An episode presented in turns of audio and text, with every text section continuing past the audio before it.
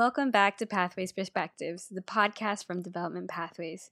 We're your hosts. My name is Baindu. And my name is Clara. We hope everyone is keeping safe amid all that's going on with COVID 19. At Pathways Perspectives, we are interested in learning about the nuances of social protection. Each episode will be an expert on expert conversation, a discussion between practitioners on a variety of topics, such as cash transfers, gender, and financial inclusion. This month, Yolanda Wright, Director of Poverty Reduction, Climate Resilience, Gender Equality and Inclusion at Save the Children, and Nicholas Freeland, a Social Policy Specialist and Development Pathways Associate, discuss the importance of investing in child benefits during and after COVID 19. This leads to questions such as How do governments invest in child benefits?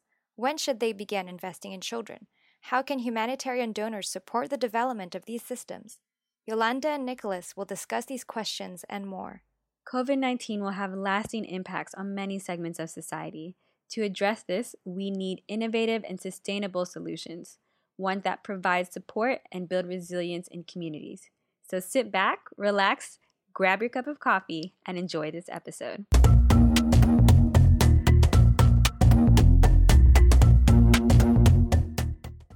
Um, I'm excited to be talking about universal child benefits because um, I think it's a really exciting thing that the world should be thinking about at this time. Yeah, I know this is something that you have to um, push quite extensively. So why don't you begin? I imagine that we're in the elevator and you've only got two minutes to convince me um, on universal child benefits. Thank you. Okay, I will. Um, well, basically, I think COVID has shown the whole world how vulnerable we are as a society, and we've seen that um, countries that have social protection systems in place. And by that, I mean unemployment benefit, pension systems, uh, sick benefits, and child benefits. They are able to better protect their citizens when shocks such as the COVID crisis happen because they've got already automated ways to quickly reach people in need. And what I think really um, COVID has shown us, and what I think the climate crisis behooves us to do, is to think about how do we put in place those efficient and, and effective systems that reach more people and particularly more of the world's vulnerable people. And obviously, as you'd expect for someone who works to save the children, I'm particularly focusing on the vulnerable age of life that is childhood. And we know so well that um, children from, from, in fact, from, from being in the womb, you know, from the pregnancy of their mother through to their first two years of life are really particularly vulnerable to poverty because in that period, malnutrition can have a lifelong impact on them. But actually, the whole of childhood is such an important time. And if we can invest in children in their in those early years, um, ensure that they are well nourished, have the education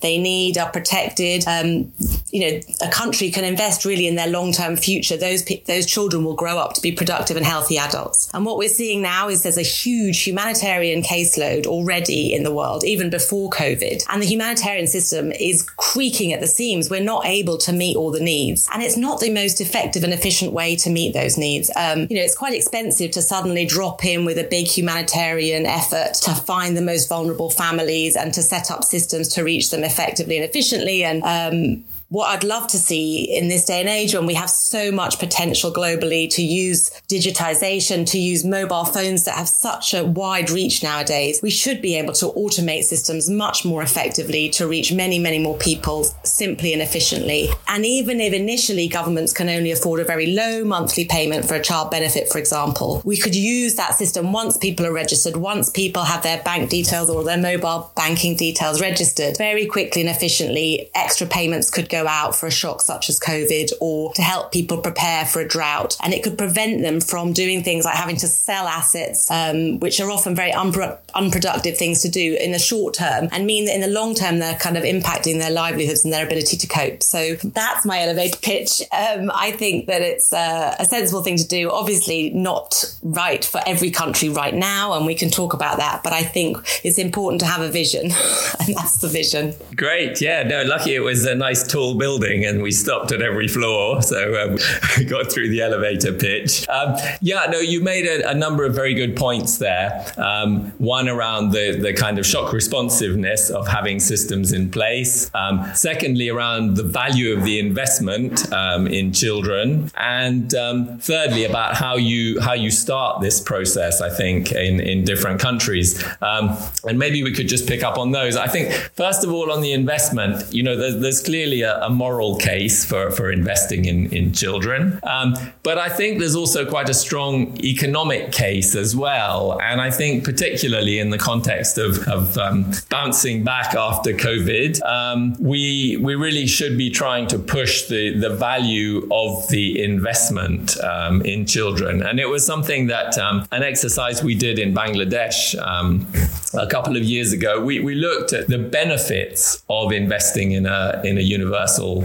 um, child benefit for, for all under fives. And it was very significant, um, you know, in terms of the reduced maternal mortality, in terms of reduced uh, low birth weight, in terms of um, savings for, for treatment um, of diseases later on, in terms of reducing stunting. Um, we, we showed a benefit of nearly 3% of GDP. Um, and that's a, a cost benefit ratio of 1.68, which is more than you get from most infrastructure investment projects. So as we come out of, of COVID, this represents a really good return for, for governments who do invest in this. So I think it's something that we, we really need to be pushing now. And of course, you get a much um, you get a much bigger multiplier effect um, investing in cash transfers to households than you do through major infrastructure investments. So I think there's a there's a very strong e- uh, economic case as well. Um, but clearly, the other point you made is is that as we come out of COVID, countries are are going to be stretched. They're going to have had to have spent a lot of money on response. How are we going to encourage these these countries to start with with child benefits when they may not have anything in place or they only have rudimentary poverty targeted systems in place? How how do you think we we we should go around this process of introducing programs and and and trying to make it affordable um, at the beginning in the expectation that the investment will come later on? Thanks. I agree with you. I think um, you know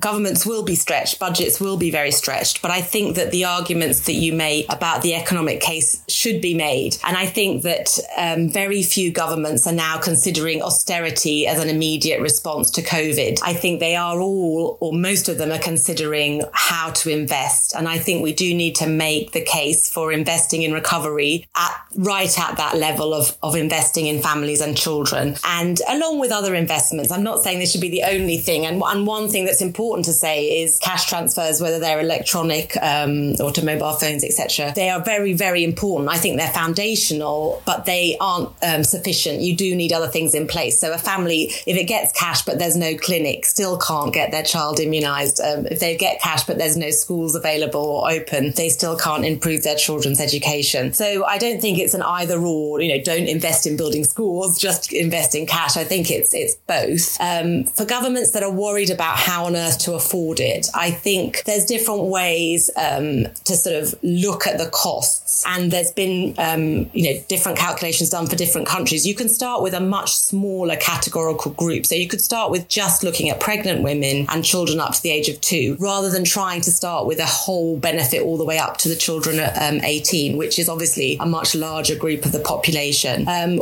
you could also consider starting with some of the poorest or most affected regions of a country. So you might find certain places, I mean, certain urban areas are really struggling to recover. COVID certainly hit a lot of the informal economy in, ur- in the urban sectors, which often aren't so affected by poverty normally. Or it might be more um, certain regions where we know there's like high levels of child poverty or high levels of stunting. That's basically one of the effects of malnutrition in children that has a lifelong impact on them. Yeah, so um, there's the kind of demographic option of limiting yourself to the number of the, to the number of years that you cover initially. Um, I think Thailand began with just up to the age of one year, um, and then at the other end of the scale, we've seen in South Africa how it expanded um, from up to seven years to nine years to eleven years to fourteen years, eighteen now, and and talk about expanding it still further up to twenty three. So I think that would be certainly one option. The geographical one, um, for example, focusing on urban areas, or um, you know, in, in Nepal, for example, it began in just one district. In India, it,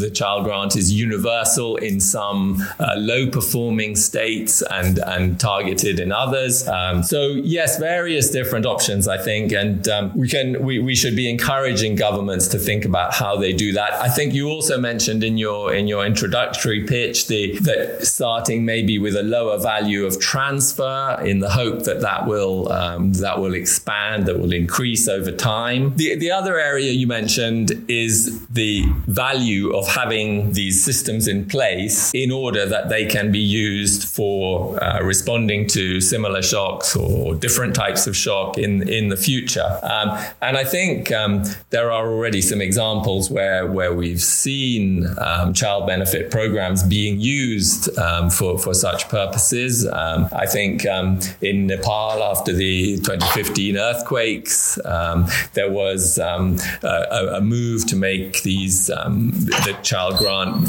universal in the districts that had been affected. And I think even in in, in the case of COVID, we've seen um, a number of countries who've used their child benefit program as a way to respond. In, in, in particular, I think South Africa, um, Argentina, uh, Mongolia have all increased the value of the of the transfer under the child benefit as a mechanism for responding to um, to, to COVID. Is is there is there more that, that we can say on that? Are there other examples? Um, what are they? What do we what do we need to say about the systems that um, that have to be in place for this kind of shock re- responsiveness to work? Well, I think yeah, yeah, you're absolutely right. Those are some of the examples that I know as well you're absolutely right that um, I think once these systems are in place, they should be and could be used for shock responsiveness. Um, and it's been, you know, it's been proven to be really useful. And in many countries, if you had a universal child benefit system in place, you'd be able to very quickly reach sort of approximately 60% of vulnerable households straight away. And if you had a, a universal child benefit and a pension, you'd be reaching a, a really vast majority of vulnerable households quite quickly. Um, so I think the key things that you need in place are are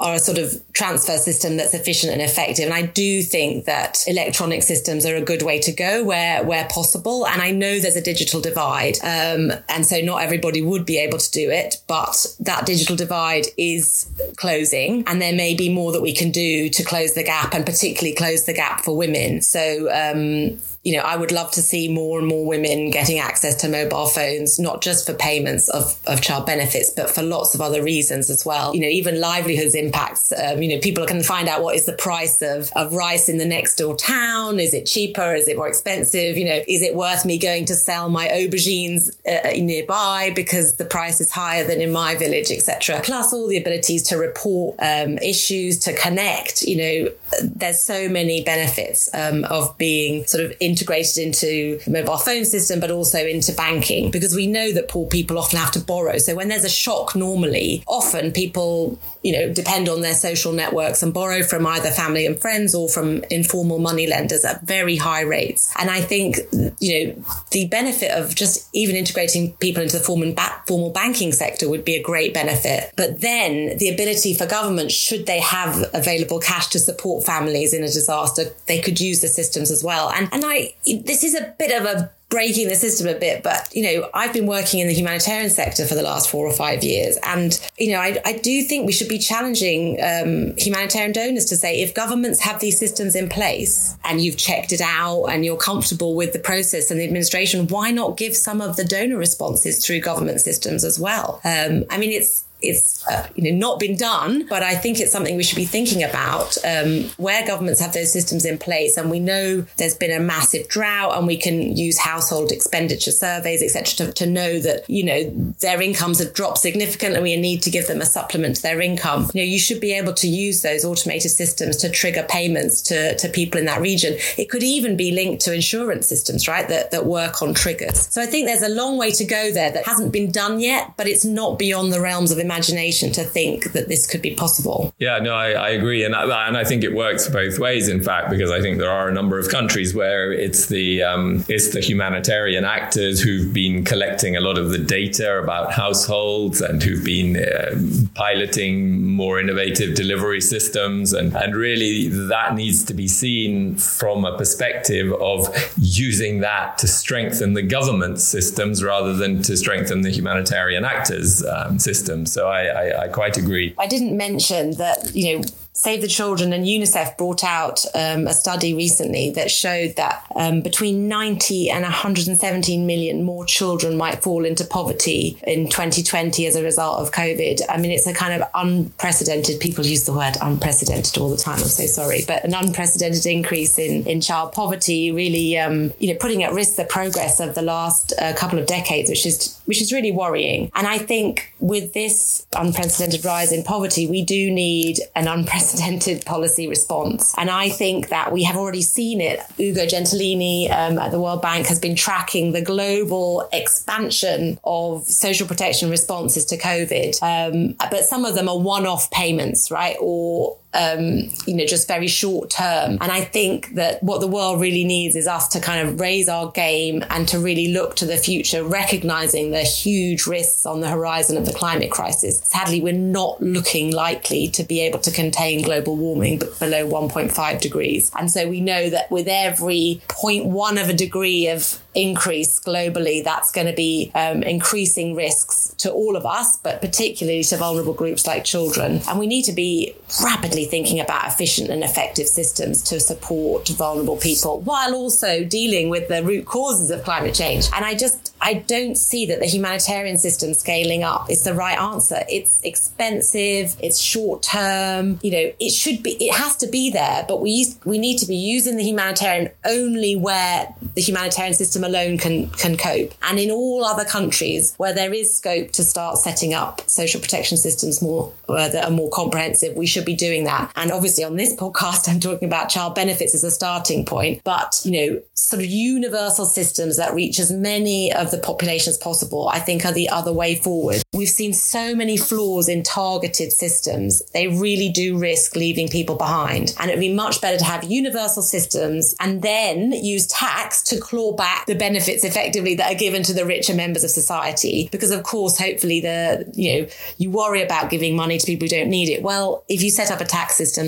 the tax system sort of effectively brings it back to you. But by, by having attempts to target people, we've seen so many massive errors. No, I, I completely agree, um, Yolanda. I mean, I, I think that what, what we, we have to try to persuade governments to see social protection not as being a, a response to current immediate poverty, but rather as a mechanism to build resilience in its population. And to build resilience, we can't pick and choose who, who deserve it, who need it right now. We have to invest in general in the citizens of the, of the country. So these programs have to be inclusive. Um, they have to be universal where that's possible. And we, you know, as we've been saying today, there are many justifications for focusing that initially on the next generation, on the, the children being born now who are going to have to face these changes as they increase over, over the next um, decades. So um, to me, there's um, every justification in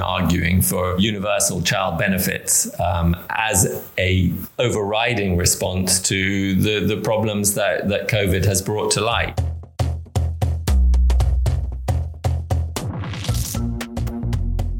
Thanks so much for joining us on this episode of Pathways Perspectives. Let us know what you think. Share your comments with us on social media about how we should be adapting social protection systems to a COVID 19 world. Watch this space and head to our website for more on our work. You can find blogs, webinars, and future podcast episodes at developmentpathways.co.uk.